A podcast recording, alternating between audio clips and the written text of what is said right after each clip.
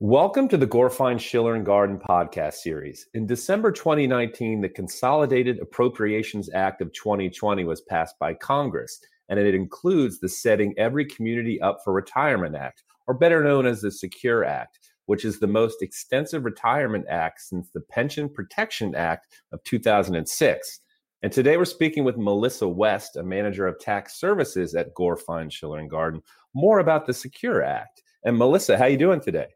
Good, thank you. How are you? Doing well. Thanks for joining us today and really appreciate your time. And let's jump in from a top level perspective. If you don't mind, tell us a bit more about the Secure Act. Okay.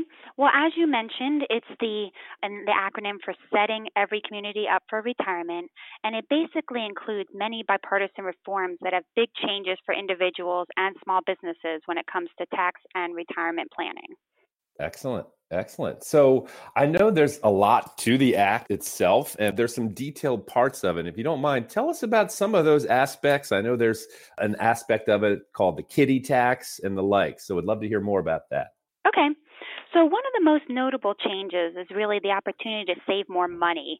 And starting in 2020, the age limit for making traditional IRA contributions has been eliminated. So now anyone of any age can put money into an IRA if they have earned income. So under the old law, IRA contributions could no longer be made starting when you turn 70 and a half, and that rule essentially discouraged retirement savings in IRAs for people who continue to work later in life. So this is a really good option now because older workers will now be able to save on a pre-tax basis, and this is really important considering many more people are working and living longer. The act also increased the age for the required minimum distributions or RMDs from the confusing age of 70 and a half to 72 for all retirement accounts subject to required minimum distribution. And this change applies beginning with account owners who reach 70 and a half on or after January 1st of this year. And this is an advantage to most taxpayers who can afford to delay taking money out. And one important thing to note is you can still make a qualified charitable distribution of up to $100,000 from an IRA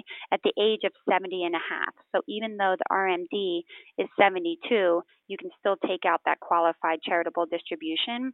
And this is probably one of the most tax effective ways to give to charity, especially if you don't itemize your tax deductions on your Schedule A. I won't go into too much detail, but there are definitely some opportunities for employers as well. The new tax law helps make it easier for employers, especially smaller ones, to offer 401k plans and expand access to their existing plans for more workers, such as part time employees. And businesses can get a tax credit to help cover the cost of starting an automatic enrollment retirement plan.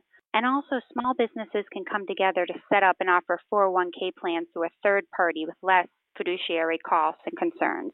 And there are other parts of the Act that don't really relate to retirement, such as the kiddie tax, as you mentioned. So, this tax basically was imposed to prevent parents from avoiding taxes by transferring large gifts of stock to their children.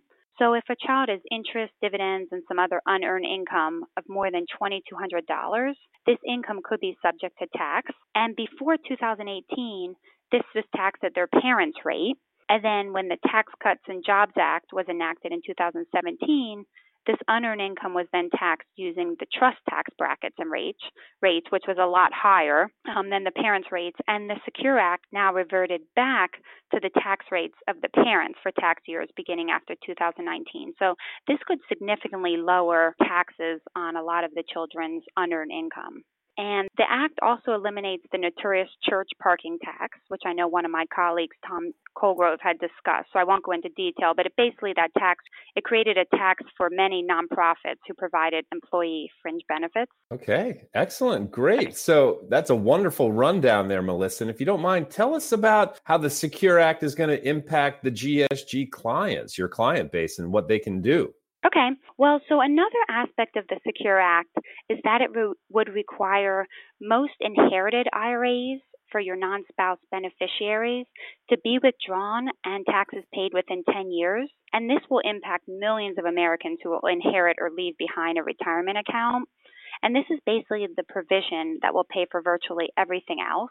And before this, the IRAs could be stretched out over a beneficiary's lifetime, so it could provide decades of tax deferred compounding. And we can work with our clients to see what the best tax planning approach is for these inherited IRAs. For example, some clients may have named trusts who are the beneficiaries of their retirement accounts. And prior to the Secure Act, certain trusts could be stretched over the oldest beneficiary's lifetime, possibly for decades. So now 100% of the account would need to be withdrawn by the 10th year. Another part of the Act which some of our clients can take advantage of is being able to withdraw up to $10,000 from a 529 college savings plan to repay student loans without a tax or a penalty. And I actually have a client whose daughter is no longer in school and had unused funds in their 529 plan and wasn't sure what their options were.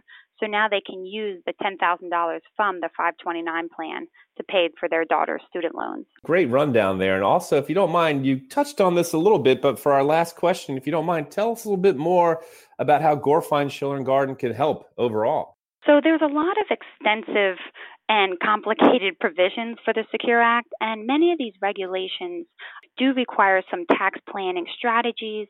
So, this tax season, we're really looking forward to working with our clients to help them to try to see how they could benefit or what the best approach is just to make their tax situation less burdensome. Great. Well, that's a perfect end to this exclusive Gorfine Schiller Gardyn podcast interview where we spoke with Melissa West, a manager of tax services at Gorfine Schiller Gardyn, about the Secure Act, which, as we mentioned, is the most extensive retirement act since the Pension Protection Act of 2006. And Melissa provided some great insights into what really the act is all about and what Gorfine Schiller and Gardyn clients can do in response to this legislation. And Melissa, thank you so much for your time today. It's my pleasure. Thank you, Matt.